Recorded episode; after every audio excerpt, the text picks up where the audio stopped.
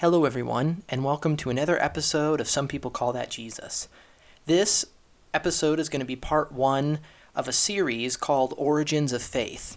We'll be looking into the topic of faith, which is obviously very broad and covers a lot. So we're going to be looking at some key points of what is faith, as we use faith often in many different religions, obviously in Christianity as well, but really what are the origins of faith? Where does it begin? Belief, faith, where does it all begin from according to the Word of God? How does it compare to belief in other things? And what does the Bible really have to say about what this faith is and what true faith is comprised of? So very interesting topic. Certainly won't get to the bottom of it because faith covers the Bible from cover to cover, but we're going to be looking at a few different steps here. So it'll be a part of a series. This is just part one of Origins of Faith, beginning to look at what is faith to start it off. So the first verse we look at in terms of the origins of faith and what is it, just to give a little definition to what we're talking about to begin with. You know faith because it's a pretty common word, meaning belief in something, belief in your mind or in your heart. In the Bible gives a good definition in Hebrews 11:1. So there's many places that talk about faith, of course, but Hebrews 11:1 really begins to open our eyes to what faith is. And it says this: "Now faith is the substance of things hoped for, the evidence of things not seen." So to break that down a little bit, there's a substance and an evidence that this faith is. It's not just some thought or a theory or a feeling per se. It's a substance. It's not something that is tangible with your physical eyes because we have to, like we've talked about in other episodes, we have the spirit or the spiritual realm and the physical. And so these are things that are unseen or invisible in a human physical sense. We have to keep that in mind. But it's interesting that faith is so important because, one, it's a substance of things hoped for. On one level, God tells us of things that have yet to come, and he's told us that throughout history, and they've all unfolded to present day, and there's still more things to take place. But he says your guarantee or your confidence that those things will take place is the faith that you have in you right now. And with the evidence, it says these things of the unseen, God who is spirit, and these things that we can't see here physically in our world. The Bible is saying right here is a definition of faith, that faith is that evidence of those things that you cannot see. And that is always interesting to me, or has been very eye-opening to me, because even until this day, and honestly for the past few thousand years, at least since the time of Jesus, the debate has continued. I've seen it in many different ways, and interviews and public discussions, etc., of does God exist or evidence of God. You can find endless videos, I'm sure, and I've watched plenty online of Christians versus atheists or other people of other types of faiths or categories debating Christians, does God exist? But the thing is, that's never come to a conclusion, really. There's always evidence for both sides in a way. But right here, when we're looking at this definition of what faith is, it changes the game in that whole discussion because we really aren't supposed to argue it because it's been thousands of years and the same question still remains. People are still skeptical. Christians are still using logic and reason to try to explain it, but faith is something deeper than just humans debating with human wisdom trying to prove one way or the other. Because it says here this faith, this confidence, assurance, the substance that is in you that's not tangible in a physical sense, but tangible within yourself and in your heart and mind. This is the evidence of the things unseen. So it was almost kind of funny to me of debating in all these different ways about the existence of God. And right here it says the belief or faith you have in you, right there, that's at least some of the evidence of these things unseen, which ends the argument. But people that don't have faith, debating or arguing the other side, they'll never come to this conclusion unless they have this faith in them themselves, unless they have the evidence within them. Because you see all sorts of people searching for the truth, of course, like they should, but saying, where's proof of God? Because people will go to open forums, out in public, have strangers come up to the microphone and ask questions and really want to debate Christianity, debate the existence of God. And everyone, this commonality that everyone wants some tangible evidence handed to them, shown to them. And if you can give me that, I'll believe in God, no problem.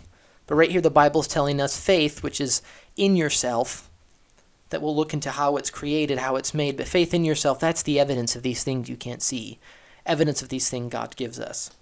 So it brings up a question before we go further into how this faith is created and what the Bible says about it. But this idea that if the belief I have within me is the evidence that that thing exists, couldn't that prove many other religions or spiritual beliefs to be true? Because some people are very devout and committed and convicted to that particular information or religion, but Christianity here is saying that it's the only truth and that the Bible is the only source of truth. And in my observations and study, which I'm certainly not to the bottom of yet, what I've seen about other religions, which can be true for Christianity as well, is that there's really two categories that I see very prevalent. One is that people grow up, they're born into and they grow up in that particular religion. It's a part of their family and their home. Some religions, it's very prominent in other cultures. It permeates the whole culture and country. It's in the environment from day one, which can happen to Christians like myself. You're born and raised in a home that has that. So naturally you become accustomed to it, you believe in it, you don't even really know any different really. So one, I see that's not the same type of faith, the substance within yourself, this spiritual substance that the Bible's talking about. People can become very familiar and confident of and trusting in information and an environment that they've grown up in that even, again, permeates their government, their culture, their country. And I also see people that maybe they convert to a particular religion or form of spirituality later on in their life. They didn't grow up in it, but they adopted it later on. And again, from my observations and study, which certainly aren't comprehensive yet, still in the search of it, but I see many other people that they often adopt a religion that fits their preference, that fits the lifestyle that they want to live, but gives them a good conscience because there's maybe they want to do X, Y, and Z, but they feel guilty of it. Or maybe they even grew up Christian and they feel guilty because of what the Bible says about those things. Yet they'll find a religion or a practice that says those things are okay, so they'll adopt that religion in order to ease their conscience a bit and still be able to live that way and again, not feel as guilty. So that's just two categories of people that I see. They have a faith. They could even be devout, but it's not the same as the substance and confidence that's deep within this powerful thing called faith that we'll continue to unpack in this series. And as it unpacks and unfolds, you'll see how it is different than what other people believe. Because in one way, this faith that is created in us, it can literally change lives in an instant. People that haven't grown up in Christianity can have something changed. And people that have preferences and practices that are vastly different from what the Bible says can be changed in an instant to be in alignment with it and have desire for the things of the Bible. Because this faith and this substance and this evidence is real that we have when the other things of the world are only replicates, trying to offer an alternative solution, but that doesn't strike as deep into the human heart. So that's a little bit to the understanding, because these are the kind of questions that come to my mind when I think of, well, other people, what if they reason or debate, again, the debating of they have faith too, is that their evidence? This is just a little dive into how that's not their evidence, because this is something deeper and more impactful than that information is, which is a replicate of the real truth. The point we go to now of looking at faith and being this evidence and substance is, where does it come from? Because I had this idea before, okay, there's these things of God, and I kind of have to just believe. I just conjure up belief or faith on my own in a type of way, and I bring it to God to cash it in, so to speak. But the Bible tells us something profound, and this is the key verse to mark down because you'll always come back to it. In Romans 10:17, it says, "Now faith comes by hearing, and hearing by the word of God." So faith is created. That's the main point of this second point here. Faith is created. It's not something you conjure up on your own. It's created, and it's created by the truth, the Word of God, the Bible. And another part of it, it says it's faith comes by hearing the Word of God, and that Greek word for word is rhema, which means spoken word, the spoken word of God. And it's not just in a physical sense you hear or see or read the truth, but it's even deeper when you're hearing and seeing and experiencing the truth of God's Word in a physical sense, most likely person to person or reading from your Bible. Also, the Holy Spirit is speaking to your inner self, speaking to your heart and creating faith in you. So it's something more mysterious and powerful than just hearing physically with your senses, with your eyes and reading. But it's the Holy Spirit speaking to your heart at that same time, creating that faith, which is really exciting that all faith comes from knowledge of the Word of God. So if you need faith, you go to the Word, which we have in abundance, at least in our world right now. So even the great stories of faith in the Bible, you have to understand that that even came from the Word of God being spoken to them. So if you don't have faith, you don't have to be discouraged like it's something you're born with or not. But it comes from the Word of God, so you have just as much access. The more access to truth, the more access to faith. That's a principle I want you to walk away with when you're listening to this. And taking that even further about faith being created, I like this part as well. It's in Hebrews 12:2, and it says Jesus is the author of our faith. Some translations say the originator. So which I love is that this faith in Jesus, this belief in Jesus and God, he's with us every step of the way, because it says Jesus is the author. That faith was only made and created in you by the efforts and work of Jesus himself.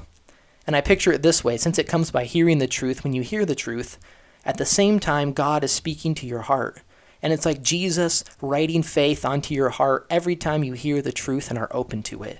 So as long as you continue that process, the faith will continue to grow. But it also means that if anyone lends their ear just for a moment to the truth, it gives Jesus even just one opportunity to write faith upon their heart. So really no one's excluded as long as they have opportunity to hear the truth, which is something very powerful and goes into the life of a Christian and what we're called to do, which we'll get into later as well. And in fact, not only is Jesus the author of faith, which comes from the Word, but Jesus is the Word himself. John 1:14 says, "The Word became flesh and dwelt among us." Speaking of Jesus, meaning the Word is more than just this book and ink and pages. The Word is a person, Jesus himself. So he's not only writing some knowledge or information upon our hearts, he's telling us about himself. So this Bible is just one step on the way to Jesus. And he himself is revealing himself. You are experiencing him when he writes this upon your heart. And it's a direct and personal connection from him to you. That's where this faith comes from. That's what makes it so much more special and different than any other type of belief or thought you may have about different religions in the world. It's so important for this because God knew that this was necessary. The next verse is 1 Peter 1:21, expounding upon that. So Jesus being the author of our faith, Jesus being the Word itself, the Word that creates this faith in us. 1 Peter 1:21 continues and says this, I'm turning to it now. He says, "Who through him," which is Jesus, "who through Jesus you believe in God, who raised him from the dead and gave him glory, so that your faith and hope are in God." So what this verse is saying is that it takes Jesus for us to believe in God in the first place.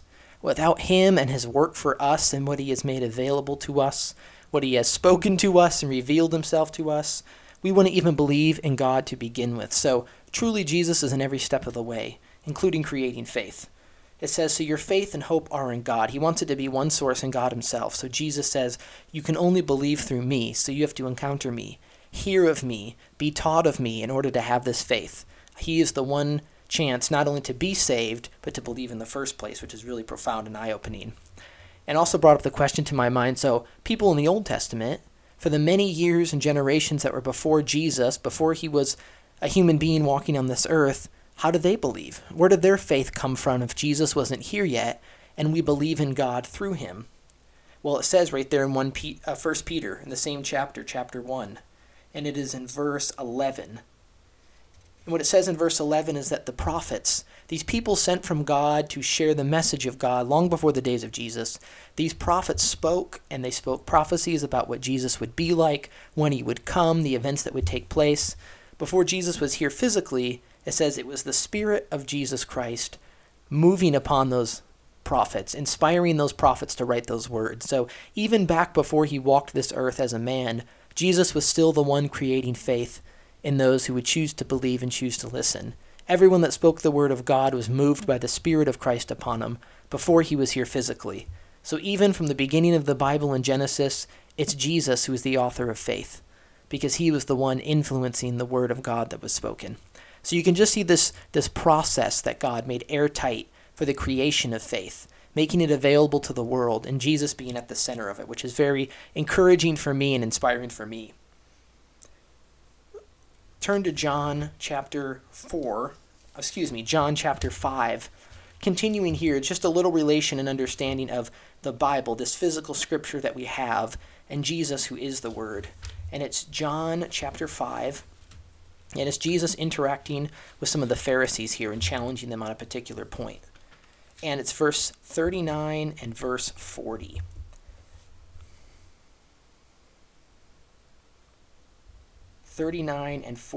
And Jesus said this. He said, "You search the scriptures, for in them you think you have eternal life, and these are they which testify of me. But you are not willing to come to me that you may have life." summarizing it in a way, what Jesus is saying here is that the Bible without Jesus and without his Spirit cannot save you. He's telling the Pharisees here, who were the teachers of Scripture, who took the words of God and taught them to the people, he says, you have the Scripture, but they all point to me. Again, we said Jesus is the Word. The Word is a person. It's not just a book.